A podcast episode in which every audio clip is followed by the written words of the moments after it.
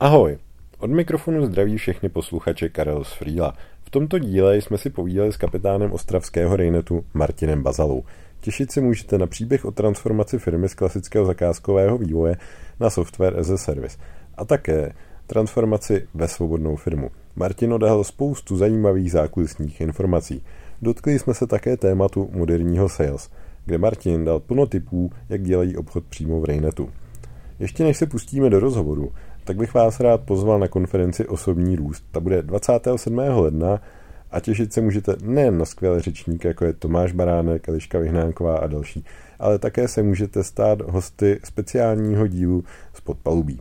Své tipy k osobnímu růstu a vzdělávání budu natáčet přímo na pódiu Lucerny o všech přestávkách. Další akcí, na kterou bych vás chtěl pozvat, je Reshopper, což je veletrh a e-commerce konference v jednom. Bude v pražských Letňanech na konci ledna a bude to velká příležitost potkat se nejen s námi, ale s celou řadou e-commerce osobností. Akci organizuje Indra Fáborský z Marketing Festivalu a bude to určitě skvělá akce. Takže kluci a děvčata, užijte si poslech.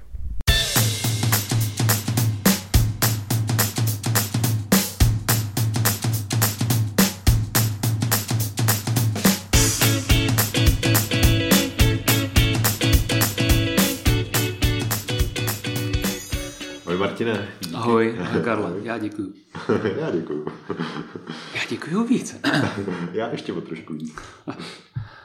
Hele, tebe jsem si pozval do podcastu, protože za tebou stojí Raynet a jeho skvělý příběh, nebo aspoň tak, jak jsem ho kdysi vyprávěl, tak jsem si říkal, že by bylo fajn ukázat ho dalším lidem a myslím si, že máš rozhodně co říct. Tak klidně na úvod řekni lidem, co nebudou znát, Raynet, co to, co to vlastně je? Jo, Raynet je softwarová společnost, se dá říct. Je to firma parta, kterou založili čtyři kluci. Byl to můj bratr a v podstatě čtyři naši společní jako blízcí přátelé a rozhodně to byla parta ze sídliště, dá se říct. A to byli kluci, kteří vystudovali většinou nějaké í té, softwarové inženýrství a podobně v Ostravě a v Brně. A v podstatě už jako diplomku psali vlastně budoucí první produkt té společnosti. Takový jako duchovní otec, úplně upřímně, tak řekl, že za mnou stojí Raynet, jo? Ale myslím, že Raynet, že za mnou a, a klukama stojí Raynet, a skoro bych řekl, za klukama a mnou stojí spíš Raynet. A, a fakt duchovní otec byl můj brácha, který v podstatě programoval asi od svých šesti let ještě na Atárcích a Commodorech.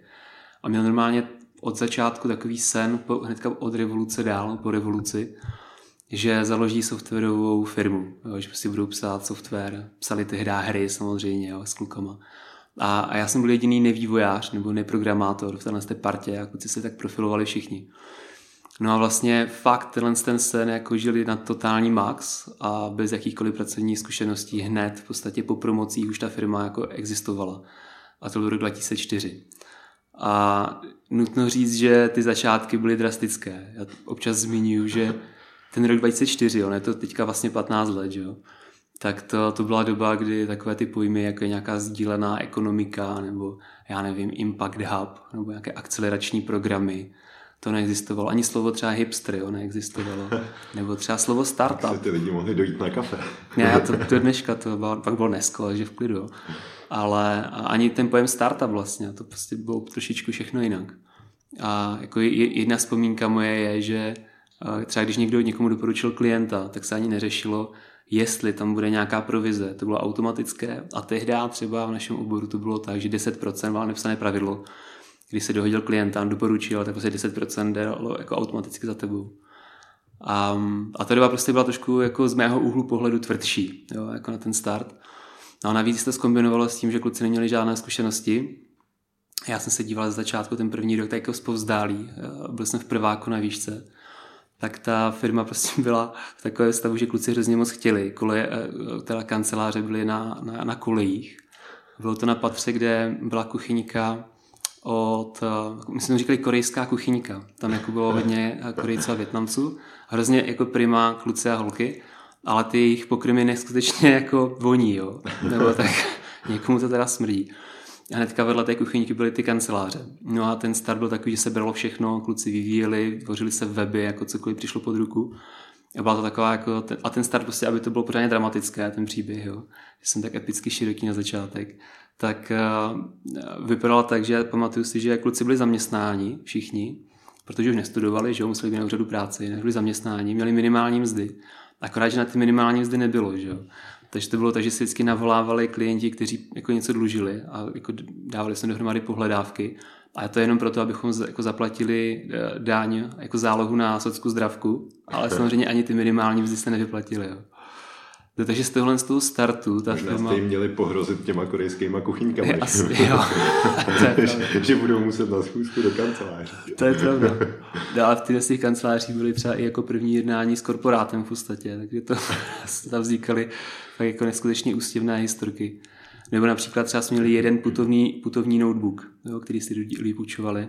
Jako od, od prvního roku se potom už ne, nejezdilo tramvají na zkusky obchodní, ale jsme měli jedno auto, Fabii. Takže ten začátek byl takový fakt jako garážovidní, hodně romantický. A ta firma v podstatě málem nepřežila několikrát. Ale nakonec to přežila logicky. Hodně vyrostla, vyrostla potom jako dost prudce. Ale musím říct, že po ten další vývoj se na nás dost podepsalo to, že jsme byli možná trošku vyjukaně, vyděšení a byli jsme rádi, že jsme vůbec přežili. Takže ta firma se chovala hodně defenzivně. A možná nám teďka, když se na to dívám zpětně, jako uteklo to poznání, že se už dávno jako jsme schopni uživit. Takže my jsme byli v takovém tom pořád kvaltu, že vlastně pořád musíme přežít a prosadit se. A, a to se potom projevovalo tak, že jsme dali hodně zakázek jako z různých prostě subodvětví. Takže jsme fakt vyvíjeli v mnoha technologiích a dělali jsme, já nevím, jako když to přeženu od webu a přes nějaké jednoduché webové aplikace, až protože jsme měli tým, který jako se zaměřoval na automatizace průmyslových hal, jako úplně low-level programming.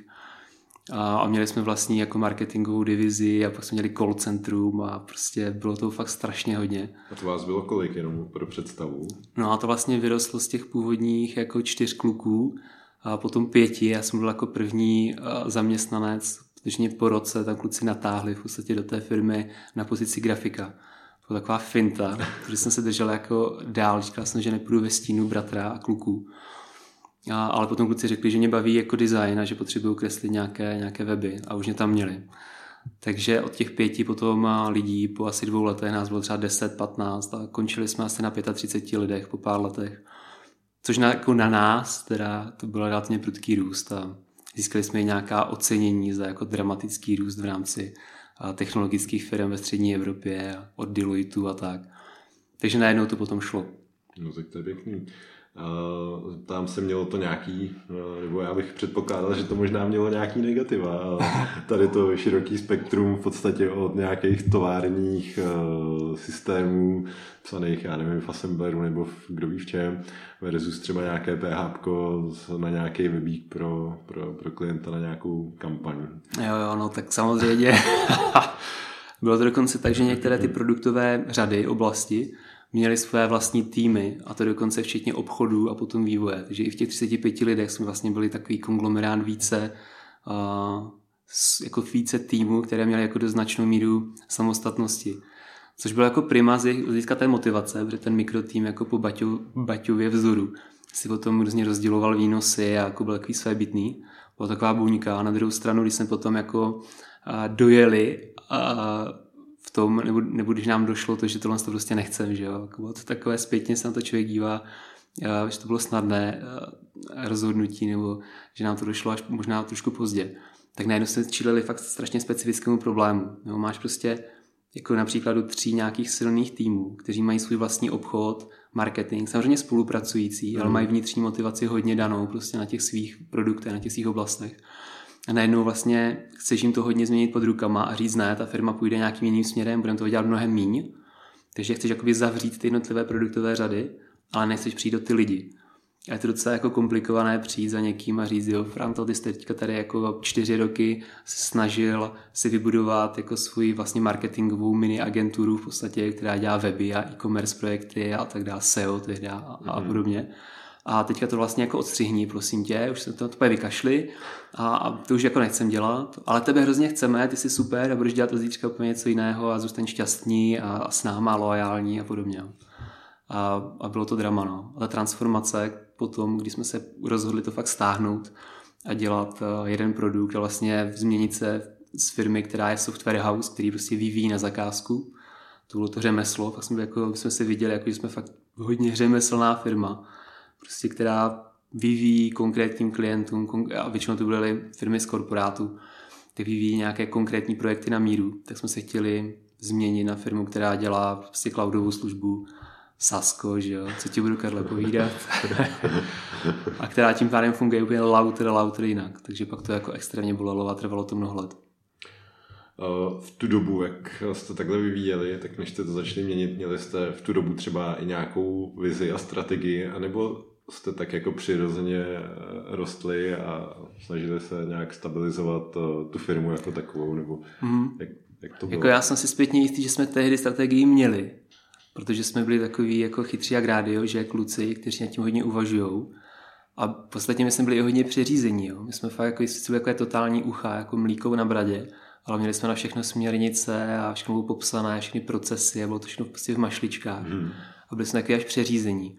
Takže já se vsadím, že jsme měli nějakou jako vizi, strategii, ale rozhodně, rozhodně nestála za zapamatování. Dobře, dobře, to mi asi stačí. A, a jak padlo to rozhodnutí, že budete vyvíjet zrovna C R M nástroj a SaaS model a tak dál? Víš, ono to bylo strašně zajímavé v tom, že to bylo spojené i s tím, že jsme chtěli vlastně, že jako ve stejné době jsme identifikovali, že ta firma jako nefunguje dovnitř, jak bychom chtěli. A, a byl to vlastně moment, kdy si, jako když to zjednoduším, a, tak si člověk sedne a řekne, hele, ta firma jako není úplně jako blbá, ty vztahy tam nejsou blbé, ale, člověk, ale čekal by člověk víc. Jo, mysleli jsme si, že to vlastně povedeme nebo budeme řídit a vést lidi naše jako k lepšímu sdílení a nějaké koherenci vnitřní těch lidí navzájem a k lepší kultuře. Takže sedí, říkáš, tyjo, ta firma na to, jak tam jsou prostě mladí lidi, tak by rozhodně mohla jako cvakat líp, jo. Není to úplně značka ideál. Mm. A pak vedle toho si ještě jako uvědomíš dost jasně, že si vlastně už dávno přežil tu porodní bolest. Že ta firma se v pohodě uživí, že to o tom vůbec není. A, ale že děláš jako plno věcí, až ti to vlastně nebaví. A to jako byla realita, ono se to nedá říct úplně takhle jako fatálně, jo, ale když to člověk zastřeší, tak že ta činnost samotná nás tolik nebaví. A, a co, když se zaměří na tu produktovou část, tak ten hlavní problém, že vždycky, když děláš něco na míru, že jo, tak um, málo kdy máš to štěstí dělat to úplně jako na maximum. Podle, jo, podle svých představ třeba taky, nebo jo, podle přesvědčení. Přesně, mm. přesně. Jde tam, jako, že jo, vývoj není jako levný, jako co je levné a není, to je filozofická otázka, jo, ale, ale jedná se o prostě nějaké jako investice, které samozřejmě mají celkem a po právu pečlivě a sledované R O I, návratnost, takže logicky se bavíš hodně pragmaticky s tím klientem, který říká, jasně, hele, potřebujeme pokrýt tyhle ty scénáře, tyhle ty oblasti, a je na to nějaký rozumný budget a ty tam musíš prostě, že jo, ten kabát jako ušít tak z toho materiálu, který je prostě v pohodě, je kvalitní, vydrží, ale samozřejmě by se radši šel tyho z Kašmíru a udělal si tam ještě dvojité prošívání a tak, jako by ukázal všechno, co umíš. Hlavní mašličky, je mi to jasný. To jasný. A rejnočky, vyšší, rejnočky tam vyšší malé. A, a to prostě neříkám, že nikdy, to je nesmysl, ale prostě ta, ta svoboda tam v tom není. Když to srovnáš se jako SASem nebo jako s cloudový, s cloudovou formou distribuce softwaru, kdy fakt vyloženě je to hodně o tobě, že děláš, my jsme tomu říkali, že chceme konečně dělat rohlíky. Nechceme péct ten svatební dort podle té nevěsty, jak ona to přesně chce, a na druhou stranu, aby taky nebyl zas tak drahý a aby to bylo všechno krásné a všem chutnal. Ale chci dělat prostě úžasný rohlík, který se vlastně rozplývá na jazyku. Je to o tobě, jaký rohlík uděláš, a, a potom to nabídneš jako strašně velké škále zákazníků a buď to ten rohlík je jako super nebo ne. Oni ti tu zpětnou vazbu fakt jako rádi dají. A ty máš jako úžasnou příležitost ten rohlík jako navíc ještě šperkovat a dělat prostě nejlepší rohlíky třeba v Ostravě minimálně, jo? Nebo třeba v Evropě, nebo já nevím, v našem galaktickém kvadrantu třeba. A to je něco, co nás jako neskutečně lákalo, že jo, cloud nebo Sasko, to je, bavíme se třeba minus osm let, tak to bylo v podstatě jako v plenkách, aspoň takhle v porovnání s dneškem, tak de facto ano, bylo to v plenkách. A bylo jako, byla i dobrá doba. My jsme měli nějaké zkušenosti, ten tým byl etablovaný, měli jsme i nějaké, nějaké rezervy vlastní kapitálové um, a hodně jsme chtěli. Ta vnitřní motivace byla obrovská, takže byl to i dobrý timing, prostě do toho šlápnout a být třeba v Česku mezi prvníma. Mm-hmm. Uh, mě by zajímalo ještě, jak probíhal ten přerod uh, přerod zemětřek jste motivovali ty lidi, kolik lidí to třeba přežilo, nepřežilo, nebo uh, jak, jak Jasně, probíhalo tohle co zeměř, jestli to byl prostě nějaký plán třeba na, na období nějakého roku, dvou, nebo prostě, hele, tak když nechceš, tak tady budeš ještě dělat dva roky, mm-hmm. postupně dodělávat ty projekty, nebo jak, jak, jak jste na to šli? No, tak odlesá samozřejmě. Ne, když to zkrátím, tak jako pár lidí to nepřežilo, ale spíš tak, že jako ten sled změn, který je čekal i zevnitř, že se týkalo náplně té práce, tak jim prostě přestal vyhovovat, jako zjistili, že to není úplně ono. Tam je dobré říct, že ten předjod jako byl hodně spojený se svobodou v práci, i když já to úplně nemám rád to spojení, jo, svoboda v práci. Ale prostě říkáme tomu s nějakým předjodem v otevřené řízení. My jsme, to bylo prostě období, kdy jsem nějak objevil uh, people tečka com a knihy, mm-hmm. které tady prostě vydává Tomáš Heisler. Přesně tak, Podiví na spol. Uh, které jako mě hodně ovlivnily a potom já jsem měl jasný úkol, jakoby vlastně evangelizovat ty ostatní spolumajitele, ty zaklad, původní zakladatele Raynetu, uh, aby to nějak načerpali a tak uh, začal jsem samozřejmě od pana bratra, to bylo, to bylo dobrý. uh, a, a potom takže ta změna, jako, do které jsme se vydali, byla jako dramatická, jo? Protože jsme a, se nějakou jako otevřeností v řízení firmy dost jako nadchli postup, postupně. Já když jsem to prostě navnímával, tak jsem, bylo to takové, byl jsem spoustu aha momentů a říkal jsem si, měl jsem takový ten pocit, jako to je ono. Jo? Jako my vlastně tohle, co jsme nějak jako chtěli. O, některé věci jsme dělali dobře, že myslím, že jsme byli vždycky docela otevření a měli jsme takovou přímou komunikaci s, s lidma, ale zároveň jsme dělali spoustu chyb a, a prostě svoboda v práci nás dost jako ovlivnila, inspirovala. Když tak třeba ty chyby vydělali. Zmínit, aby se třeba někdo mohl poučit. Je, dám, ano, to, to je teďka náročné. Dobrá, asi jako, jako největší drastě, nevím, jestli to bude pochopitelné, protože ono to je kontextové k té mm. situaci, ale uh, neřešili jsme prostě věci zavčasu, řekněme, jako bychom zbytečně ochraňovali až moc dlouho lidi od upřímné komunikace. Jo. To je jako strašně jako palčivý problém, který doufám se nám daři, podařilo a daří prostě dělat jinak. Takže to potom vypadalo tak, že všechno jako dobrý, ve firmě se všem bavíme a jako snažíme se být v pohodě, normální. A pak najednou jako ředitel a majitelé odjedou přes noc se někam radit, jo? Vrátí se a ten další den prostě čtyři lidi jdou pryč z té firmy, tak to je takový jako zářez, který teďka zpětně asi řekne nahlas, tak to zní vlastně šíleně, jo? Ale ono to vlastně bylo upřímné, my jsme se jako nelili čistého vína vlastně, když jsme měli nějaký, nějakou, nějaký retreat jinde než ve firmě, zastavili jsme se, ale prostě pro ty lidi to byl blesk, blesk z čistého nebe.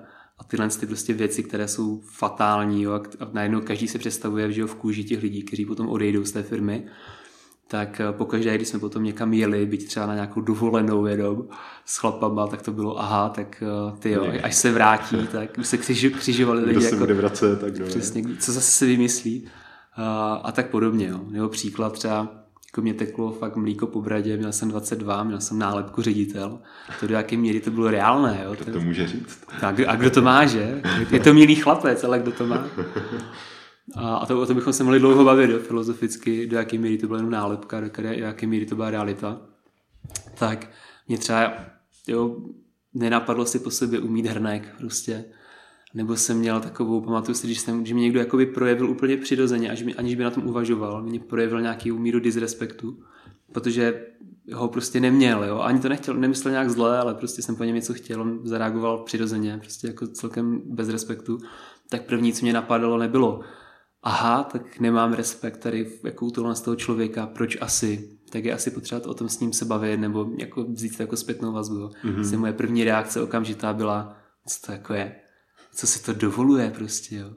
Jsem ředitel a tady po něj něco chci a on bude prostě šlapat, taky tady nemusí být zítra, jo. A to se hodně dělo v mé hlavě, jo. Ale prostě ten mindset byl takový, takže logicky potom to, co z toho jakoby lezlo za reakce, tak nemuselo být úplně OK a nebylo. Samozřejmě, no. A co všechno z principů na té svobodné firmy jste zavedli, třeba když to porovnám s tou knížkou toho Podivína, tak tam vlastně otevřený kompletní včetní data, platy všech, myslím, že tam i ty platy jako lidi domlouvali sami, vlastně sami se navrhovali, kolik chtějí, Jo, jinak my se tím inspirujeme teda na rovinu taky rozhodně, takže hmm. čísla interně samozřejmě nejsou tabu a, a, a tak, tak co všechno jste třeba zavedli a mm-hmm. jo, tak... kde jste třeba klopítli. No. Protože něco jiného je to zavádět ve čtyřiceti lidech, že jo. A to... no, tak... no, zhoda, hele, jako začali jsme tím, že jsme začali čistit. To znamená, že na začátku, já jsem říkal shitstorm, byly taková jako setkání, kdy jsme, a tím jsme se chtěli odblokovat, říct, hele, OK, uvědomujeme si, že to vlastně řídíme zbytečně jako tvrdě a že se vás neptáme na názor a máme to štěstí pracovat s lidma a měli jsme vždycky, kteří jsou jako, fakt jako hodně smart a, a jako šikovní, vyspělí, takže to byla vyloženě škoda. Takže jsme našli s tím, že jsme jako se pokoušeli e, říct, že jsme se vlastně změnili, což se jako špatně věří, mm. když s někým pracuješ jako x let a najednou řekne, já už jsem uvědomělý, já už nemám ten pocit, co si to dovoluješ, ale vlastně respektuju tvůj názor a chci ho slyšet, jo. Že je to trošku rozdíl. No, takže jsme to dělali trošku agresivně, měli jsme takové jako měsíční porady, kdy na začátku se nikomu nechtělo moc mluvit. Jako co je špatně, otázka, to jsem měl asi říct tu otázku, že? Otázka byla, co je, co je špatně, co ti vadí, čemu nerozumíš, co tě mm-hmm. štve a, a tak dál. Ale nikomu prostě se moc nechtělo, takže jsme jeli kolečka, já jsem třeba domluvil s dvěma lidma dopředu, říkám, hele, já vím, že tě plno věcí štve, prostě měj tu odvahu, začni, prosím tě, vykopni to, aby se začalo čistit. No potom to skončilo tak, že se to samozřejmě rozmluvilo a tyhle ty shitstorm jako porady jsme měli asi čtyři za sebou, a, ale nestačili jsme lepit barevné lístečky na stěnu, co se všechno musí změnit. Jo. Takže to byl ten začátek a myslím, že to je princip otevřeného řízení, tak jako chápu já, že se lidi prostě fakt mají takové prostředí, ve kterém se nebojí říkat svůj názor a ví, že i když bude kritický, bude třeba těžký, bude se třeba tě dotýkat i osobně, takže ho pojmeš prostě konstruktivně, racionálně a budeš mu otevřený, jo, budeš ho dál jako feedbackovat a tak podobně. Že tím to začalo a potom jsme šli vlastně, ty si ty věci zmínil, ten základ je jako začít sdílet, nebo pro nás tak bylo, začít sdílet pak reálnou strategii a vizi té firmy. A já moc ty pojmenování nemám rád, jo, strategie, vize, mise, to se hrozně znásilňuje vlastně, jo, už od školy dál, ale tím myslím, že jako k našemu velkému překvapení jsme zjistili, že tak jak pro nás je vlastně jasné, kam se Raynet jako ubírá a co chce, takže těm lidem konkrétně to není tak jasné, že si to překládají třeba po svém dost. Mm-hmm. Takže začátek byl, že jsme fakt začali, že jsme si třeba strategii fakt sepsali, jako na aktuální rok a plus třeba další, další rok, včetně jako kvantifikace cílů a tak dále. Že jsme sepsali vizi, tak jako aby to bylo i napsáno, protože když se to dvakrát řekne nahlas, tak zase to člověk může uložit do své paměti trošku jinak. A začali jsme se o tom hodně bavit, strávili jsme tím spoustu času, bavili jsme se o tom fakt pravidelně půl roku pořád, dokud uh, už si fakt jako všichni neřekli aha, tak oni nám my pořád opakujou něco, co já nechci slyšet vlastně, takže do té firmy radši odejdu, protože tomu nevěřím. Jo? Takže tam bylo takové první čištění. No a pak už to bylo jako jednoduché, otevřeli jsme taky jako účetní data, všechna. Začali jsme lidi jako učit, také tomu rozumí, ale že když někomu otevřeš jako informace o té firmě zevnitř, tak potřebuješ mu dát nějaký skill. Aby je pochopil. A přesně, abych tomu se dokázal orientovat, aby to neděsilo taky. Jo. Takže jsme začali různě chroustat a ty výstupy z oficiálního účetnictví ještě překládat do nějakých hezčích prostě dashboardů a views a podobně. A začali jsme učit lidi, co to jsou odpisy, že jo, co je to výnos, jaký je rozdíl mezi výnosem a příjmem a nákladem a výdajem a jak se celé počítá. A sestavili jsme business plán veřejný, aby lidi jako chápali, kde se to bere, ty náklady a výnosy. A začali jsme se o tom zase hodně bavit, aby tomu fakt rozuměli. A což se podařilo snadno, protože přece jenom jsme jako v I C T a tam prostě každého zajímá všechno a, a vývojáři nejvíc, že by všechno ro- rozebrali na atom a pak složili, takže to bylo jako hodně jednoduché. Um, no a vlastně potom už to bylo jako celkem jednoduché, jako zavedli jsme nějaké i rozdělování zisku na konci roku, nějaké porcování medvěda.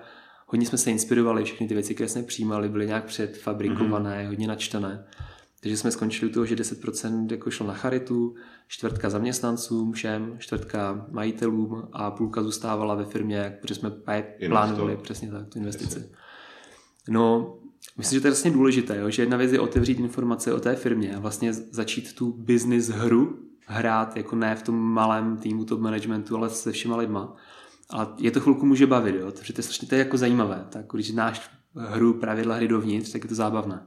Ale ve chvíli, kdy jakoby k tomu nebylo to B, jakože znám tu hru, ale vlastně z ní nemám nic jiného, než tu fixní mzdu, kterou jsem si vyhádal, tak to jako postrádá tu dlouhodobou yes. motivaci. Jo. Takže já si myslím, že to zapojení, dělení zisku, že to je něco, co pokud do toho firma jde, tak by tak měla uvažovat, že to je jako přirozené. No a pak to pokračovalo dál a dál, třeba co bylo pro mě překvapivě. Jak se jenom ještě, mm. že, že bych se zeptal uh, těch patnáct procent, co jde lidem, a jaký tam jsou potom pravidla na nějaký další rozdělování. Tu nějak flat, že patnáct procent děleno mm. počtem lidí, nebo podle nějakých zásluh, nebo se o tom musí lidi pobavit. No, jako je, je to ještě úzké místo pro nás a teďka jsme to změnili, že už jako nic nezůstává ve firmě, protože ten kapitál investiční už nepotřebujeme reálně a máme nějaké jako rezervy finanční, cashové a prostě není to třeba. Takže se rozděluje těch devadesát procent celých, bez těch deset procent na charitu. Takže funguje to už jinak, je čtyřicet procent jde zaměstnancům a když se to rozdělovalo ten zisk, tak to šlo vždycky, kromě jednou poprvé, to šlo podle reálných mezd. Takže jakoby podle nějakých zásluh vyjádřených jako v reálných mzdách v tom roce. Ale pak to šlo asi dvakrát, třikrát lineárně. A, a s tím mám nějaký filozofický problém, takže letos zase vracíme podle těch reálných mezd. A nebo jsem tam dala jako nějakou míru kreativity, nebo to vymysleme jinak. Ale pro boha už ne lineárně. To, no to lineárně je strašně jako jednoduché, je to na oko takové fajn, jakože nikdo... Spravedlivé, že? Jo, no ale ono právě spravedlivé není vůbec. A to je, to je ten problém, který s tím mám. A vytváří to strašný tlak na ty lidi, kteří vlastně té firmě dávají jako větší energii nebo blablabla, mm-hmm. vlastně nějakou jako hodnotu, která je ještě třeba nad, nad rámec. A, aby vlastně oni řekli, no, tak já se vzdám té své části a ať jsme všichni spokojení a přece jako nebudu v uvozovkách brát ostatním, jo, vlastně nějaký, jo. nějakou část a... A proto je to trošku alibismus, si myslím, a jako je lepší vymyslet. To se nějak dohodnout opravdu, což je velmi složité taky. Takže každý člověk je jiný, umí jinak prodávat svoji práci, má nějaký osobní P R, jo, a nějaké introvertní nebo extrovertní vlastnosti. A, takže jako hledáme ten model a zatím zkoušíme ty reálné mzdy. No. Držím palce. Jo, no, je to, je to jako popravdě docitlivé téma. Teda. To se, já se to dovedu představit. Zdravím kolegy. No, jako, já řeknu už pár hintů, ať tam nestrávíme na to moc času, ale to narazil se na takové fakt jako moje hodně srdcové téma, popravdě. Ale jenom vyjmenuju, že třeba co mě fakt strašně překvapilo v rámci té změny firemní kultury nebo prostě implementace toho otevřenějšího řízení, je, že třeba strašně silné bylo zveřejnění porad. Když jsme řekli, hele, pokud ta porada je ve firmě, prostě není to, že majitelé si mají valnou hromadu jednou za rok někde, ale je to prostě ve firmě porada, kalendáře jsou sdílené, že jo, tak prostě pokud tě to téma zajímá, tak můžeš přijít. A myslel jsem si, že to je jenom takové gesto, ale prostě byly porady, kde jsme měli být tři, pak tam po stěnách prostě sedělo bez legrace dvacet lidí, kteří prostě poslouchali, že to prostě strašně zajímalo. A hodně to očistilo ty věci. Nebo třeba jako změna takové té klasické hierarchie pavoukovské a toho nálepkování, z které si dělám do dneška legraci, jako obchodní ředitel, výrobní ředitel, hmm. a tak dále, že snažili jsme se trošku pojmenovat tím, co fakt doopravdy děláme, že jako jedno, jaký jsi ředitel, a důležité, že nevím, plánuješ výrobu, nebo jsi, nevím, agile master, jo, to, to je důležitější. No a potom to, co je asi takový... Abych jako... ještě k těm poradám, aby, okay. abych už pak na to nenavázal tak, za, za deset minut. Okay. Tak já teďka občas, když mám nějaký workshopy a to, tak doporučuji lidem právě uh, rovnou ve freelu mít uh, nějaký to-do list příští porada a tam rovnou mm. dávat ty body a, a už tam předběžně v podstatě dávat nějaký svoje názory a tak podobně a otevřít to úplně zevnitř. A taky se dost často ty lidi děsej, jakože tyjo, ale tak to je porada vedení a ne, že prostě někdo z prodejny mi tam bude psát prostě, jaká, jak by měl vypadat náš marketing, ale feedback je na to pak moc dobrý, no, protože to strašně odkryvá nějaký zbytečný tajnosti a tak. No. Přesně tak. A víc je to efektivnější, protože pak už existuje úkol a na nějaký textový zápis, no, taková obočka. Tak. Ne, absolutně, absolutně. A navíc, jako, a o tom budu rád ještě mluvit, jako lidi, a to neříkám, že jako ti ostatní lidi, myslím lidi všichni, včetně mě, tak většinou uh, máme to prostě dané genetického dinosauru, máme nějakou amygdalu, že jo, v mozku, takže jako pro nás strach a nějaká nedůvěra je hrozně přirozená emoce. Hmm. Znamená, že když o něčem nemáš informace, tak je hodně moc pravděpodobné, pokud nejsi hodně, hodně vyzenovaný zrovna ten den. Takže si to budeš představovat jako dost jako kritičtěji, dramatičtěji a negativněji, než třeba ta realita je. Takže o to víc jako to otevření potom má smysl, protože ti lidi většinou jako jsou příjemně překvapováni. No, Jako co bylo potom zajímavé, bylo hodně, byly dvě, dva momenty zveřejnění mest, tak jako na to jsem se strašlivě těšil. Mluvil jsem o, to, o tom od prvního roku, co jsme se snažili otvírat v řízení. A podařilo se to až po třech letech, kdy prostě bylo to před, byla to nějaká předvánoční porada a někdo jako mimo management řekl, hele, co ty mzdy, neotevřem si to, protože my jsme nechtěli, ani to vlastně reálně nejde, jo, jako otevřít ty mzdy, pokud celý ten tým nesouhlasí. Mimochodem vůbec nevím, jakou to má de jure oporu, jo, úplně mít zveřejněné mzdy, ale to neřešíme. A strašně překvapilo, že ty obavy se ty roky jako tři vytratili toho týmu a vlastně všichni jedno vlastně řekli super, jako jdem do toho. Takže čtvrtého ledna to bylo, se prostě zveřejnila velká tabulka mest a samozřejmě, jak to bývá, ty mzdy, které byly, nebo ty benefity zároveň, jo, není to jenom o mzdách, nějakých odměnách, používáních aut, že jo, a jiných hmm. věcí, tak to, co ta firma doopravdy nevěděla, tak to, byla, to byly samozřejmě majitelé a já, ředitel a tak dál. Protože ti kluci a holky si to mezi sebou víceméně řeknou, že? Ale prostě strašně zajímá, kolik bere boss, prostě kolik bere ten šéfík, jo? Ten a se musí mít. Ten má bez tak, ten, ten to má, jako, kdo to má, že? Takže byla nějaká porada, zveřejnilo se to, a přesně se ukázalo to, o čem jsme se bavili před chvilkou, jo? Že prostě jako lidem cukaly rty, takové ty úsměvy a prostě bylo vidět, jak pak za náma chodili, špláceli nás takhle po rameni a ne, dobrý Marťas, no, jako já kdybych takhle vedl firmu, tyjo, to lila, ne, no. Si by to chtělo ještě toto šlápnout trošku, ne? Na ten plyn, ať to stojí za to. Jako, takže to bylo vlastně příjemné. Už jenom proto, že teďka podklady pro mzdy, ve kterých se zásadně vždycky dělá nějak, udělá nějaká chyba, tak se najednou může dělat ten člověk sám a ve mm-hmm. svém mzdě si chybu neuděláš, to je zákon prostě. Ještě bych se zeptal, měli jste tam třeba nějaký disproporce v těch mzdách, že třeba, nevím, jestli jste měli deset vývojářů, jasně, tak uh, byl tam nějaký velký rozptyl mezi nima, nebo, ale já jsem to, nebo to bylo relativně srovnaný, protože ono se to hezky otevírá, ale... když to je srovnané a všichni, jo, tak dobrý, tak... Ale jasně to původně chtěl zatajit, jo, ale když se takhle explicitně ptáš, my jsme měli za to, že to je už absolutně narovnané, že jako nejlepší vědomí a svědomí tam je prostě zavedeno.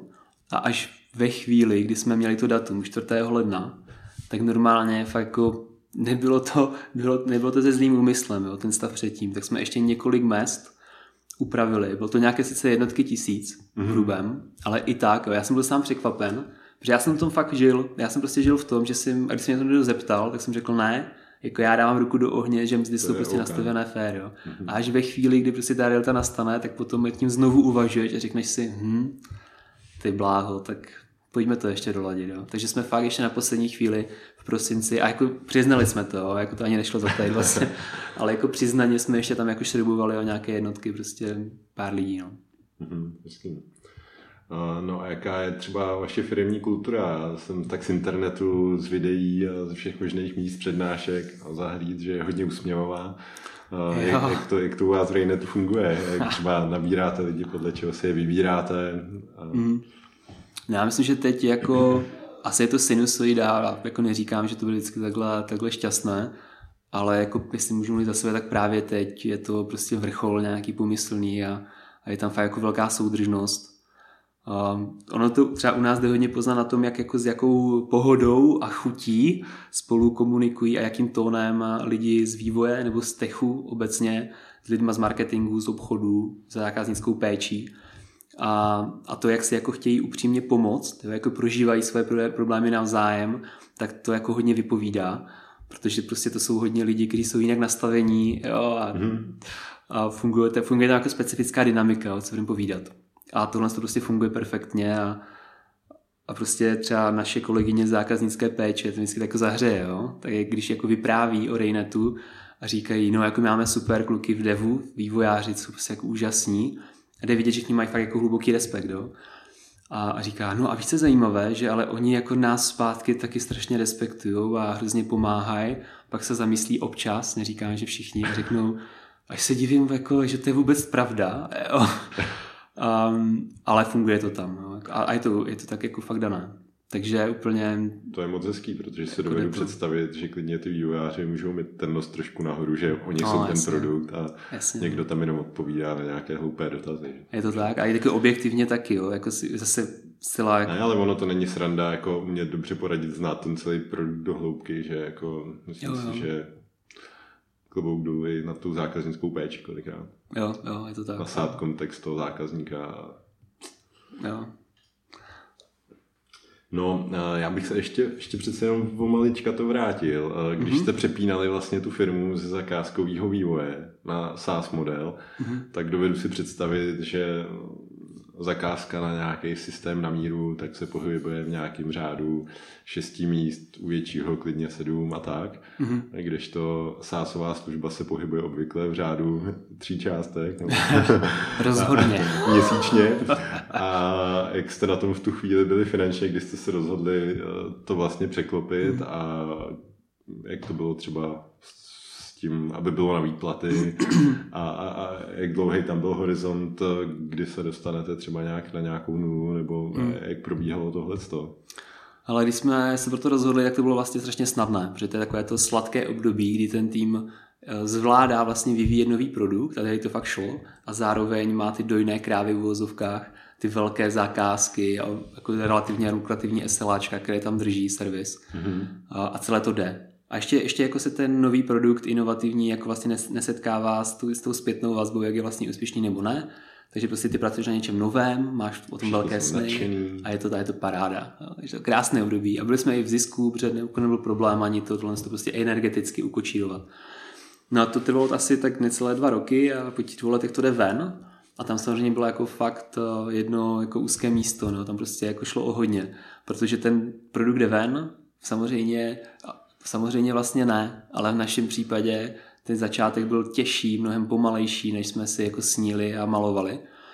A, a najednou prostě si fackovaný tím, že kolik je to stojí energie, jako zavést nový produkt, ještě jako mm-hmm. v podstatě je to hodně jako jiná liga nebo jiný vesmír, jo, v rámci toho našeho oboru, než, než on-premise vývoj na míru. A tak jako být fackovaný tím, jako kolik ti přinášejí tví klienti a tvůj core business dosavadní a jak brutálně ztrátový a jako šíleně energeticky spalující je ten nový projekt. A tam se stalo fakt, že po nějaké době, třeba řekněme ten první rok je, samozřejmě byl v pohodě, ale potom se stalo, že prostě byli lidi v té firmě, kteří, i když jsme se o tom hodně bavili a snažili se to nějak jako rozvíjet a foukat dopředu, tak řekli, hele, jako dobrý, respektujeme to, že ten směr chcete, že jste z toho nadšení, ale jako lhali bychom vám, nebo už ani nemůžeme lhát sami sobě, že bychom tomu věřili. Jinak řečeno prostě, hele, my tomu nevěříme, je nám to líto. A ti lidi, šlo třeba o dva jako dost seniorní vývojáře, kteří nás hodně zabolili tehda, tak prostě odešli, protože už ta víra tam nebyla, jo? Kde ta víra není, tam to štěstí není a, a tam ten odchod přijde hned. Takže bylo to prostě komplikované, my jsme se snažili tomu jít hodně naproti, takže jako příklad, jenom z ošatky vytáhnu jeden z lístků, třeba jsme stačili odměňovat za růst licencí v tom SaaSu, v tom cloudu, uh, jako neadekvátní hodnotě, jo, jako té komunity, ale aspoň aby to bylo téma, takže třeba za nějaký milník jsme si řekli, hele, až budeme mít, nevím, pět set platících uživatelů, tak se zavedeme do firmy prostě zdarma ledničku, bufet, jo, s ovocem, tvarohama, prostě občerstvením a tak. Až bude sedm set pade, tak něco. Takže hmm. jako bylo to takové vestavěné téma. Pak jsme třeba patnáct procent z výnosů z toho cloudu začali dávat do mest všem, aby jako lidi vnímali. Cítili ten jo, cloud. První měsíc no, tam dali padesát korun, ale v dalším sto padesát a pak jako zase. Hmm. A prostě, aby to měli na paměti, protože jinak energeticky ta firma jako aspoň ze začátku tak nebylo, nebyla prostě tak dominantně a jako agresivně přepnutá, že bychom začali prostě jako rychle nějak kvapíkem exitovat ty velké projekty na míru. Prostě na to jsme byli ještě pořád příliš defenzivní asi, abychom si to dovolili. A jako zpětně mimochodem to hodnotím dobře, jo, že jsme ještě neměli tolik zkušeností, abychom to zvládli, takže bylo to jako postupné. A pak přišel, přišel takový rozhodný bod, kdy jsme si řekli OK, ale teď už jako tušíme jak, teď už fakt věříme, že máme na to v tom jako cloudovém, SaaSovém biznisu uspět a uživit se. A je potřeba teďka přepnout. A už prostě nešlo sedět na dvou židlích, protože jsme měli nějaké vývojářské kapacity a, a, a to byli prostě naši top lidi, seniorní, kteří stáli taky za tou novou architekturu a s tím novým projektem, produktem. A nebylo reálné nějak jako vzít nové lidi a ty nové lidi jako dát na ten náš nejdůležitější inovativní projekt. To je nesmysl. Ani nešlo vzít nové lidi a zaučovat je na těch projektech, které stejně chceme exitovat. Že? Mm-hmm, jasně. Takže jsme potom jako řekli, musíme jako zbrzdit, šli jsme do řízené ztráty, což bylo takové zajímavé pro tu firmu poprvé. To poprvé jsme jako trošku zase jako opustili tu defenzivitu, která byla daná tím těžším začátkem. Takže jsme si řekli, OK, budeme, vypsali jsme si ztrátu v business plánu, jo, nějaký milion v prvním roce, nějaké dva miliony v druhém roce. Nakonec ty ztrátové roky byly tři a, a paradoxně třeba největší ztrátu jsme jako vepsali dva tisíce sedmnáct, jako před dvěma lety, a, asi přes, přes dva miliony, a to tehda bylo strašně zvláštní období, protože díky tomu, že jsme ten krok udělali a řekli, hele, jako nemůžeme takhle defenzivně si něco vysnít a jako v rukavičkách si tam jako dojít. Jo. Právě jakože potřeba prostě obětovat, že jak to tak jako bývá v životě. Takže jsme to vypsali a teďka bylo zvláštní období, když to náš do dva tisíce sedmnáct, ten biznis se fakt jako rozjel, my jsme rostli už potom hodně prudce a, a bylo to objektivně, to byl prostě úspěch, rostli jsme dokonce víc, než jsme si třeba profilovali, než jsme plánovali na začátku těch daných let, a najednou ty jako to by se daří, ale ubývá ti keše, jako intenzivně, a, a vlastně si úspěšně neúspěšný nebo neúspěšně úspěšný. Mm-hmm. No, je to takový zvláštní věc. A pak třeba pikoška, přijde nějaký zaměstnanec a řekne, hele, jsem hrozně rád, že se daří, tak ty už jsi takový rozhozený, říkáš si, no, jako daří, máš pravdu, a na druhou stranu, dobře, no, a co potřebuješ? No a chtěl třeba zvednout mzdu, jo. Mm. Fix. Teďka se na to podíváš a říkáš, ty on má pravdu objektivně. Jo, on tady prostě něco odsloužil, a kdybychom byli v ziskových letech klasických, tak rozhodně už by měl dávno víc peněz, ale tím, že se držíme zpátky, protože šetříme, že jo, jsme ve ztrátě, tak, tak jako mm. vlastně to nechceš dát, a na druhou stranu ti řekne jako velmi obje, jako správně. Že na to má právo. Jo, a řekne to i pěkně, jo, a řekne, ty bláho, kluci, to je naše rozhodnutí, primárně vaše, že jdete do řízené ztráty, že to je investiční. Vy víte, proč to děláte. To není jako, že se nám nedaří, ale tak jsme ve ztrátě, je to prostě investice. A tím pádem já jako to beru, je to v pohodě, ale zároveň já vím, že té firmě se fakt daří a já prostě jenom se chci dotáhnout, aby to bylo, abych měl jako fair odměnu vůči ostatním lidem, kteří měli to štěstí, že si ji třeba vyjednávali nebo ten progres zažili o dva roky dříve. Takže byly tam jako takové různé zvláštní momenty. Ale jo, přikrylo se to, hele, strašně se to vyplatilo, jsme extrémně rádi, že jsme do toho šli. No, investorovi jste třeba nepřemýšleli v té době? Jasně, měli jsme podeps- předpodepsaného investora, ale byla to mini investice fakt, bylo to deset bilionů a, a mám pocit. A, a naštěstí to nevyšlo, hele, jo, fakt, naštěstí to nevyšlo, protože... Naštěstí proč? No, protože my jsme to nakonec uinvestovali z vlastního, v podstatě šli jsme do nějakých jako půjček, klasický do kontokorentu, nějakého většího prostě, a mohli jsme si to dovolit, máme jako dobré vztahy s naším bankovním domem kvůli té historie, jo? Že to mm-hmm. nebyl startup vlastně, ale nějaká Jasně. firma, která má historii a transformuje se. A my jsme si nakreslili takovou rozhodovací mindmapu, jo? Když jsme uvažovali o té investici, a co prostě racionálně budeme dělat, co ještě prudčeji zabrzdíme, abychom ještě víc energie dokázali vložit do cloudu, do SASu a tím víc to jako zrychlit. A teďka, když to vemu zpětně, tak když jsme do toho nešli a vystačili jsme si s nějakýma třeba čtyřma, pěti milionama z vlastních zdrojů a z té půjčky, tak my jsme prostě udělali trošku jiná rozhodnutí a prostě, jo, když bych mm-hmm. někdy tu reálnou cestu a tu plánovanou cestu spojil, tak by to úplně nebylo jedna ku jedné. A ten problém prostě je, že i když to bylo zase v dobré víře a strašně jsme to měli rozuvažované, tak o těch jako v úvozovkách cizích penězích, o těch, o těch injekčních penězích, člověk prostě uvažuje jinak. A ten, ta míra pragmatismu je prostě nižší. Jo. A nebo možná je někdo osvícený a, a udělá to mnohem líp než my, a mu to přeju, ale jako my... Ne, ale tak člověk už prostě uvažuje i, jak ty peníze rozhází, že jo, jsem fůzovka, když to tak řekne. Jo, jo, no řekl jsi to natvrdo. Ale tak zavolil jsem se s pár sáskařema. Ale je to tak, no. Je ale to řekni tak. mi něco ještě o vašem produktu. A jaký tam jsou třeba top featurey, nebo proč by měly firmy C R M používat, a jaký jsou typický use casey u vás. Mm-hmm. Ale já to zkusím zkrátit popravdě, jo. Protože... Tak si klidně to ne, promo udělej, tak... ne, tak nebyl mě lidi, ne, tak... jsou úplně napnutý teďka. Jo, jo, teďka tak promo je jednoduché, to je raynet tečka cz, jo, tam to všechno najde. S Y. S Y, ano, Raynet.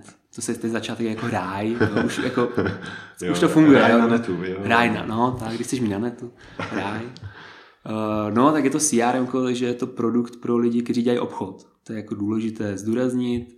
Je to pro obchodníky v terénu, je to prostě jejich apka, nástroj softwarový, ve který, má, ve který mají ty, a ty základ, že jo, nějaký svůj obchodní kalendář, takže tam mají všechny follow-upy a všechny obchodní schůzky, aktivity, které dělají s klienty. A nad tím evidují biznis, který s těmi klienty dělají, takzvané obchodní případy. Vždycky mám pocit, že to vyslovím, že tam má být nějaký jingle zatím. No, obchodní případ. Padá. Děkuju. No a na vrcholu, nebo na vlastně asi spíš dole jako základní kámen je samozřejmě adresář klientů. Takže je to prostě systém, ve kterém se sdílí informace o zákaznicích. Mám tam adresář, mám tam přehled biznisů, které řeším s těmi klienty. Ať už dopadnou dobře, ať ten biznis je vyhraný, anebo dopadnou blbě, nebo jsou rozobchodované právě teď. A všechno je to doplněné samozřejmě těmi aktivitami, kteří dělají obchodníci, aby věděl, co pro ten biznis dělám. Že jo? Kdo je klient, co se tam snažím spáchat za prodej, za biznis a co pro to konkrétně děláme v těch konkrétních reálných adresách, kalendářích. Mm-hmm. Dobře, ty věci mně se hrozně líbí, že prostě jde o ten reálný biznis, že jo, já můžu krásně evidovat, ale potřeba ti obchodníci to mají jako nástroj, který je, jim optimalizuje reálně tu jejich práci. Takže to je C R M ko v kostce. Pěkné. A jak, jak to C R M ko třeba pracuje za ty obchodníky? Co jim jako tak udělá? Jako napíše jim, hele, tady tomu ses už měsíc no. neozval, nebo... No my jsme vždycky chtěli takovou feature, že bychom již udělali nějaké červené tlačítko. Že by to pracovalo za ně úplně, no. Že by to přepli na automat. Jo, a ne, že by si jenom klikl, prostě víš, jako click through rate by si potom mohl sledovat, by si klikl a přišel by tě nový lead, pak by si klikl, udělal by si toho klienta, fakturu. No tak reálně, co se týče obchodu samotného, tak jde o to mít data na jednom místě a mít v nich prostě pořádek, ale aniž bych musel moc datlovat. No to mm-hmm. je ten deal. Prostě firma, aby mohla se dobře rozhodovat, že tak potřebuje pěkná data. Jako vědět třeba, kdo je můj klient, jo? Kdo letos třeba nakoupil, kdo jsou moji top klienti, kdo od nás nikdy nenakoupil, naopak, o jaký segment zákazníků se teďka snažíme právě teď. Jako ne, že to máme vysněné, ale které konkrétní klienty mý konkrétní lidé obchodují. A tyhle data mít na jednom místě, tak to je to, co pomáhá všem. Jo. Jednak tomu managementu a té firmě se rozhodovat, jak jsem říkal, ale taky těm obchodníkům se z toho nezbláznit a reprioritizovat si svoji práci. A, takže když to vemu z pohledu konkrétního obchodníka, tak... Představ si třeba Frílo, jak by nám to mohlo pomoct. No tak Karla, prostě máš tušku? Uh, Nemáš? Mám ale, tady... Počím ti tušku. Počím a... tušku offline Frílo. No, vlastně, dobrý. uh... Píšu si, píšu si. Takže, Karle. Ne, vážně. Z pohledu toho reálného obchodování, mm-hmm. že jedna věc je analytika a, a mít prostě data, druhá věc je fakt obchodování každodenní, tak jako všechna C R M ka s Raynetem v čele, si říkal, že má dělat promo, tak to musím, musím říct, tak pomáhá v tom jako udržovat prostě relativní pořádek a nezapomínat, takže to je asi klasika, co všichni chceme v rámci jako řízení vlastního času, ale to jsou takové jako řeči v kleci. To, co je prostě potom pragmatické, že jsi někde v terénu, máš mobilní apku, tam máš svůj denní agendu, rozklikneš si tu konkrétní schůzku, na kterou zrovna jedeš, máš tam na jedno tlačítko es em es ku, na druhé tlačítku mu zavoláš tomu klientovi, že jdeš pozdě. Karle, Karle, pouč se konečně. To bych nikdy nepoužil. Never. Uh, pak tam máš uh, že jo, věci k projednání, klikneš si po druhé na detail, nebo na prostě detailní pohled, záznam o té, o té samotné firmě, kam jdeš. Máš tam hnedka přehled, co, co z ní kdo řešil historicky, co si ty sám řešil, uh, kolik třeba už máte zobchodováno, jestli má nějaký problém. Pak mm-hmm. se na té schůzce, jdeš z té schůzky, zápis tam můžeš normálně bez legrace nadiktovat, prostě nějaký základ, jo, nebo si dál hlasovou poznámku, pak si doma upravíš, klikneš, že to je hotovo a jdeš dál a tedy. A, a stejně jednoduše, o tom to je, jo, ať prostě ty rutinní věci, které ten obchodník dělá, tak jako to není žádné, jako není to věda, že jo, je to prostě, je prostě velmi jednoduché, tak ať se mu dělají fakt přirozeně, jednoduše, jo, prostě mm. mobil máš u sebe, je to easy. Pěkně. A stejně tak potom, a, a to je takové moje mimochodem velké téma, já zase řeknu obchodní případ, ale ten, jestli bys tam pustil ten jingle, jo, ne, počkej, tak, ne, ještě ne, obchodní případ, je moje velké téma proto, že... Nemá to nějaký jiný název. No třeba anglicky je to deal, že jo, no, to my tady používáme, že často deal nebo opportunity a tak dále. Obchodní příležitost, to se mi líbí úplně nejvíc asi. Protože, protože to pro mě ta dá věc, nebo důležitá, že prostě pořád je to realita, že minimálně v Česku je to tak, že my často prostě máme tyhle kalendáře, o kterých jsem mluvil, máme plné diáře všeho, děláme plnou obchodní aktivit a potom máme docela podrobné informace o finálních objednávkách, jo, o tom, co se povedlo. Že typicky mm. prostě obchodník přijde na obchodní poradu, má nějaké historky z natáčení, říká, jak se mu dařilo, kde všude zajel, vypíchne nějakého top klienta. Kde mu dělali hnusný kafe. Přesně, že ve Frílu to bylo super, že doporučuje, jo, a tak. A potom, že teda se mu podařilo zobchodovat za ten minulý týden prostě tři nové klienty, donese tam prostě v mašličkách objednávku a hotovo. To je jako hrozně fajn. Ale jako pořád i, i dnes se děje to, že tam prostě chybí jako jednoduchá informace za ten obchodní tým nebo za všechny lidi, kteří dělají obchod v té firmě. Uh, co je mezi tím, okoli, jako kolik biznisů, ne kolik schůzek, jo, ale kolik biznisů má ten člověk opravdu rozehraných. Prostě co je ve hře v rámci toho týmu právě teď. Hmm. A to se dělá, že jo, na dá jaké sprosté, velmi jednoduché evidenci obchodních případů. Tada! Děkuju moc. Uh, což je prostě jenom plně abstraktní věc, že je to jako by člověk si vzal jenom jako novou složku a řekl, hele, tyhle ty schůzky a zápisy z jednání a maily, které prostě dělám s tímhle s tím klientem, tak dělám proto, že tam prostě chci něco prodat. A tomu říkám, protože tam v Raynetu to takhle napsali, tak tam tomu říkám obchodní případ. A tomu obchodnímu případu potom můžu říct, hele, je to třeba na startu, nebo je to uprostřed na konci. A zeptám se jenom, no, to... já když ze svýho mailu, normálně ze svýho třeba, nevím, z telefonu pošlu mail tomu klientovi, ten Raynet si to nějak syncne z toho, že by to tam pak ukázal třeba tobě, že jsem napsal někomu. Jako... No tak to je přece jasný. Je to jasné, dobře. dobře. Jo, o tom to je. To není tak hloupé. Promiň, Karla. No. Ne, to... No a když se tomu vrátím, proč je to takové téma, jo? Tak vlastně tenhle ten přehled, když se zeptáš v obchodního týmu, obchodního ředitele, hele, víte, máte přehled, jako jasno, právě teď, na čem, na nějakých konkrétních potenciálních biznisech ti vaši lidi teďka pracují. Jako víte třeba, že dě, máte třeba tříčlenný tým a že má na kolika konkrétních zakázkách, která buď to výjdou nebo nevíjdou, tak na čem prostě ten tým hmm. dělá. Že to je devadesát A, a, a potom můžeš jít dál, jo? Jako máte přehled o tom, v jaké je to fázi rozpracovanosti, jako jestli je to devadesát nějakých biznisů, které jsou jenom, že mám vizitku z veletrhu, anebo je to šedesát z nich, že tam prostě ladím parametry a už se baví právní oddělení se smlouvou, mm-hmm. jako o smlouvě. Jasně. A to je ten rozdíl, jakože prostě uh, C R M obecně a Raynet v Česku má hodnotu v tom, uh, že jako sbírání těchhle z těch dat je potom, jako znamená fakt velký rozdíl v tom, jak ten biznis reálně potom hodnotíš. Jo? Jako můžeš se opřít do dost jednu, jako jasná data a můžeš využít tyhle ty informace i zpětně. To znamená, víš, jako, na čem se pracuje, ale potom tím pádem díky tomu, respektive to je podmíněné, že pokud lidi ti jako říkají průběžně, hele, já pracuji na těchto těch biznisech, obchodních případech, už, tak no, už tě nebudu trápit do příště. Tak potom, když to nevíde, tak máš krásnou statistiku i zpětně, i leta zpětně, jako co teda vyšlo, co nevyšlo, a tím pádem vzniká ten klasický business trichtýř, že jo, že prostě na každou zakázku, která vyjde, musíš rozobchodovat deset, protože máš prostě conversion rate mm-hmm. jako deset procent třeba. A, a najednou je to jako dost velký rozdíl od toho, kdy jako víš, že všichni lítají po světě, mají plno aktivit a že, že ti padá jenom nějaký počet jako hotových smluv. Mm-hmm. Uh, dal bys třeba nějaký typy uh, obecně takhle k salesu, jak se třeba vyvinul v roce dva tisíce devatenáct, jak by takový sales měl vypadat? Klidně můžeš ukázat takový případ třeba, jak to funguje v Raynetu. To určitě bude na jedničku z hvězdičky. No, jo, musíš teďka korigovat, takže jako na začátku bych řekl, evidujme obchodní případy, jo. To je, tada! Děkuju. Uh, to je jako totální základ. Už prosím tě používej díl. Ne, tak jak já tomu trošku zeširoká, ať se odostanu pryč z Raynetu, že si myslím, že my, nebo ještě to se odbočím naposled v tom, že prostě my už nenavoláváme, neděláme žádné cold, prostě cally, nebo jako nechytáme úplně studeně jako nové leady, protože já si myslím, že když ta potřeba ve firmě jako vznikne, jako řešit business trošku strukturování, více strukturovaně, nebo prostě debordelizovat si nějaký vesmír obchodních informací. Takže když to přijde, tak člověk začne automaticky hledat ty nástroje, najde nás a potom, um, potom to většinou vychází, dát, s tím budu povídat, ale, ale má to své načasování, to jsem chtěl říct.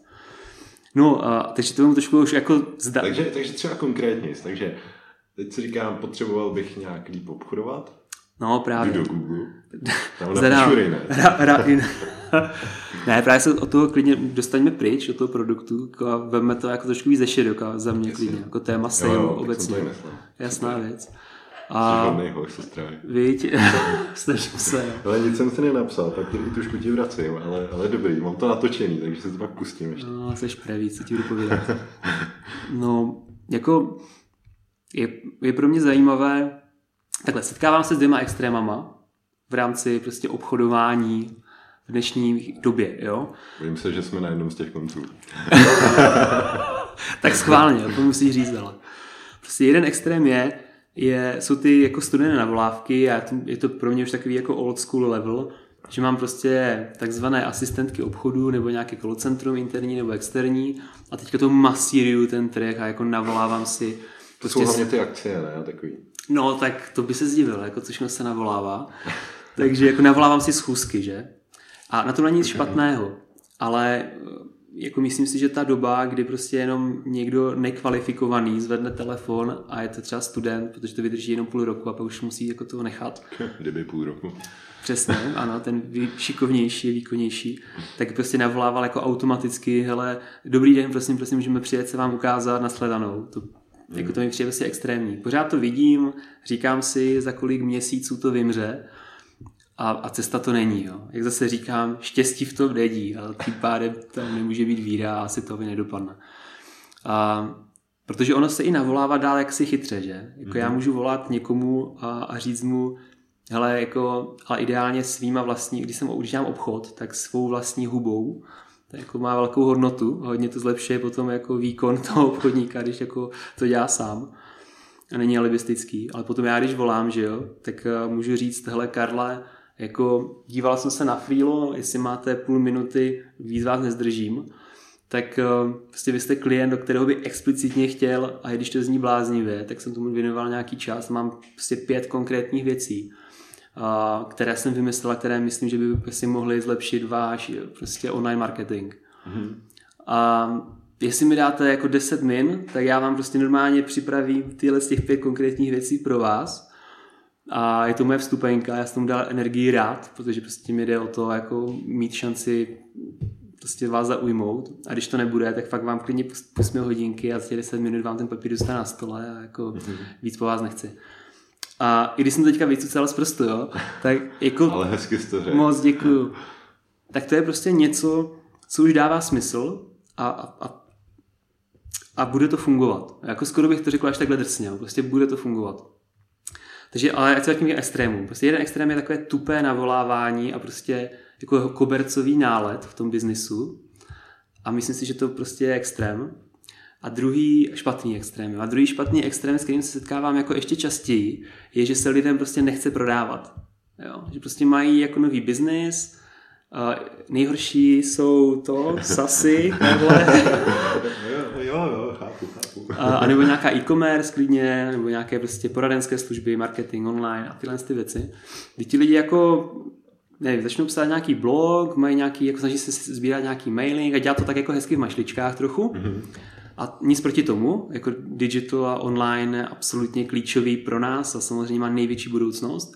Ale jakoby tam chybí ten jako malý kruček směrem k tomu klientovi, jo? Že najednou tam prostě chybí ta motivace, hele, tak my sice máme tyhle ty lidi v nějakém mail, mail-listu, posíláme jim tohle a tohle a tohle, a te, ale, ale teďka nejsme schop, jako ochotní udělat nic navíc. Jo? Jako čekáme, že ten klient se potom teda ozve, ideálně se pozve k nám na schůzku, anebo rovnou koupí a začne psát peníze. Jo? A trošku mi tam chybí takový ten drive, jako když už nějaký, nějaký publikum atraktuju, tak prostě mít tam takovou jako nenahodilou systematickou činnost, co teda dál. To znamená jako zvednout telefon, jako to volání fakt strašně funguje, a nemyslím to studené, ale hmm, kvalifikované. Asi. A udělat nějaké webináře, prostě sejít se uh, s, tím, s těmi lidmi a, a podobně. Takže máme dva extrémy. A, a druhá věc je, kterou žijeme hodně my, když jsi zmínil Raynet v obchodě, a to je, že myslím, že teďka core je jako doba si trošku mezi klienty vybírat. Jako zní to tvrdě. V SaaS biznesu si vybírá. Jako i v SaaS biznesu, i v jiných biznesech. Jo. Hmm. A je to, je to prostě těžké, zase je to investice. V některých jako etapách života jako firmy je to velmi obtížné prostě si říct, a sice, sice nám chybí jako půl míče do business plánu, ale začneme si vybírat klienty.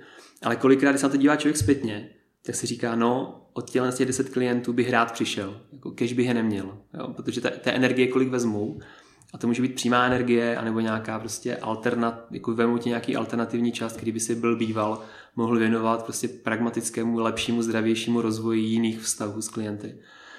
A častokrát by to člověk vyměnil. Myslíš teda teďka čas na zákaznický péči, je spousta dotazů, na, nevím, požadavky na úpravu systému na míru a, a tady ten čas? Třeba no, jako každý biznis to bude mít jinak, jo, ale já bych to ještě jako zobecnil víc, že ve chvíli, kdy jako věnuju energii tam, kde mám, že? To je toho pravidlo. Přesně tak. A to může být cokoliv, že? To může být rozvoj třeba vztahu se stávající klientelou, ale může to být i cokoliv jiného. Může být třeba akvizice, proč ne? Mm-hmm. Ale jako když to vezmu na příkladu těch akvizic, tak radši odmítnu pět klientů z deseti, ale ten čas, který tím ušetřím celkově, že se nemusím tím pádem jako vybavit a spolupracovat s někým, s kým nemáme stejnou krevní skupinu a s kterým to fakt jako nefunguje úplně ideálně. A z kterého ve finále díky tomu je jako minimální marže stejně, nebo vývar, nebo obrat, jako to záleží. Tak pokud tenhle ten čas věnuju třeba zase akvizicím, ale tomu, abych jako získal nových deset a z těch si zase pět vybral, tak ve výsledku možná budu mít zase deset klientů, ale z dvaceti a těch deset klientů mi přinese mnohem víc do mého růstu, než těch deset, kdybych vzal prostě jedna, dva, tři, čtyři, pět, šest, sedm, osm, devět, deset a, a, a zůstal na tom. Jasně. Uh, nějaký, nějaký totální nejlepší hack třeba, co vám vede k konverzi člověka takhle na platícího, když opravdu si řeknete, hej, tyjo, Frílo se zaregistroval do Raynetu, pojďme něco vymyslet, ať ji získáme. Je to ten no. telefonát, nebo osobní schůzka, nebo ještě něco jiného? Jako nevím, jestli si to úplně sedne, musíš mě zastavit, fakt buď, buď na mě tvrdý normálně. Ale zkusím jako jeden příklad. Organizuješ, dneska jsme o něm mluvili, tak já zkusím zopakovat opravdu, jo. Jako organizuješ webinář, na tom webináři se ti přihlásí dvacet třicet lidí, dorazí dvacet. A teďka, pokud si dáš tu péči, o tom to právě je, jo, a podíváš se na to, kdo se ti registroval na ten webinář, mm-hmm. a víš, že z těch dvaceti nebo třiceti lidí, kteří se tam registrovali, pardon, tak je deset nebo pět klientů, kteří jsou fakt extrémně zajímaví a fakt je velmi chceš, z jak, nějaký, jakýchkoliv důvodů. Mm-hmm. Potenciál, velikost, reference, jak říkám, krevní skupina, jednoduchost té akvizice, jako kost té akvizice a tak dále. Tak pokud máš takových pět už předkvalifikovaných před tím webinářem, tak potom ten webinář proběhne a když je tam máš, tak bys s ním můžeš trošku jinak komunikovat a můžeš jim dát taky jiný follow-up po konci, konci toho webináře, ale... Ale to ne tím, že by si kašlal na ostatní klienty, jo? Ale můžeš udělat tu věc, že těm pěti konkrétním klientům právě uděláš ten krok navíc, jo? Protože jsi je kvalifikoval. A třeba jim zavoláš. A najednou to může být přesně ten hovor, který udělá ten jako obrovský rozdíl, tu big difference. Protože najednou ty jako klidně povyprávíš na story, ty prostě se dovoláš nějakému Markovi a řekneš mu, Marku, vy jste byl na tom webináři, no, tak já vám musím prozradit, že jako vás konkrétně, u vás konkrétně jsem strašně doufal, že dorazíte, protože vaši firmu znám, prostě hodně jsem se na to těšil a to je taky důvod, protože vás stalkuju. To jestli je šance a jestli vás to zaujalo, hrozně mě zajímá vaše zpětná vazba. Tou začněme, prosím, blablabla. A jestli jako mi dáte šanci se ještě jednou potkat, třeba virtuálně na dalším webináři nebo něco, tak budu hrozně rád. Tak to jsou přesně ty rozhodné momenty, kdy se ten biznis najednou dělá trošku prostě víc chytře. Jo? Jako v tom, hmm. A co je jako vtipné, na tom není nic jako zlého, ty úmysly jsou čistě jako dobré, ale je tam prostě, že to není to ten tupý kobercový nálet. Ale to personalizované. Jo, ale prostě uděláš něco nad. No a pak jsou různé historky, že jo, jak se podařilo někoho jako získat, ale některé jsou příliš dlouhé. Jsem chtěl říct, že jsou příliš drastické, ale nejsou, ale jsou úsměvné, ale to na díl. Jak hodně na díl? Ne, hodně, hodně na díl. Hodně. Budeme se natočit druhý díl, řekl jsem to jo. Pikantérie z akvizic. Ale já bych se ještě pobavil rád o tobě. Uh, máš nějaký třeba denní rutiny, kolik stáváš, jak pracuješ, jak si organizuješ svoji práci? No, ru- rutiny miluji a o to víc, co máme děti. Dvě. Mám dvě úžasné, krásné holky a tam prostě asi od, když se narodila druhá dcera Mája, tak jsem zjistil, že rutina je asi jako jedno z nejoblíbenějších slov, které v životě máme. Takže rutiny... Po my... obchodní případ samozřejmě. Tada! Něco takového. Takže rutiny rozhodně mám, myslím si, že to je cesta, že jsme tak dokonce byli stvořeni Pánem Bohem, abychom rutiny prostě měli, abychom potom z nich mohli taky jako utéct a mít z toho zážitek, z toho úniku a pak se do těch, do těch rutin vrátit. Takže mám, řeknu jednu osobní rutinu mimochodem, mm-hmm. to teďko se teďka budu deviovat to téma, jo. Omlouvám se tě, Karla, ale pro mladé otce a mladé maminky, my jsme si udělali s mojí ženou uh, rutinu, když už jsme cítili, že jsme fakt jako dost vyčerpaní a že to jako je trošku náročné a že to na nás dolíhá, jo, ta, ta péče o děti a, a ta změna, kterou to prostě přinese.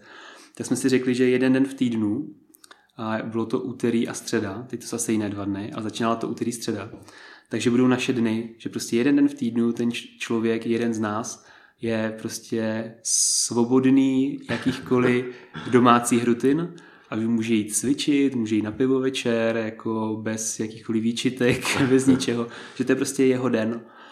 A, a tyhle ty rutiny držíme do dneška, je to, jako bylo to zásadní a extrémně to doporučuji. Protože, a tím možná udělám takový oslý můstek i k tomu pracovnímu životu, tak vždycky se strašně vyplatí, že jo, jako umět se zastavit, umět se zresetovat. A, a to je asi něco, co se snažím dělat i v práci, někdy jako víc úspěšně a někdy míň. Mm-hmm.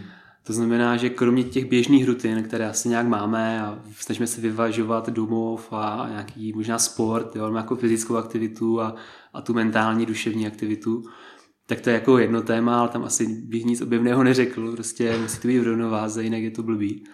Tak, tak krom toho si myslím, že je strašně fajn a mě to hrozně funguje mít rutiny na tyhle ty zastavení se, jo, a, a resety.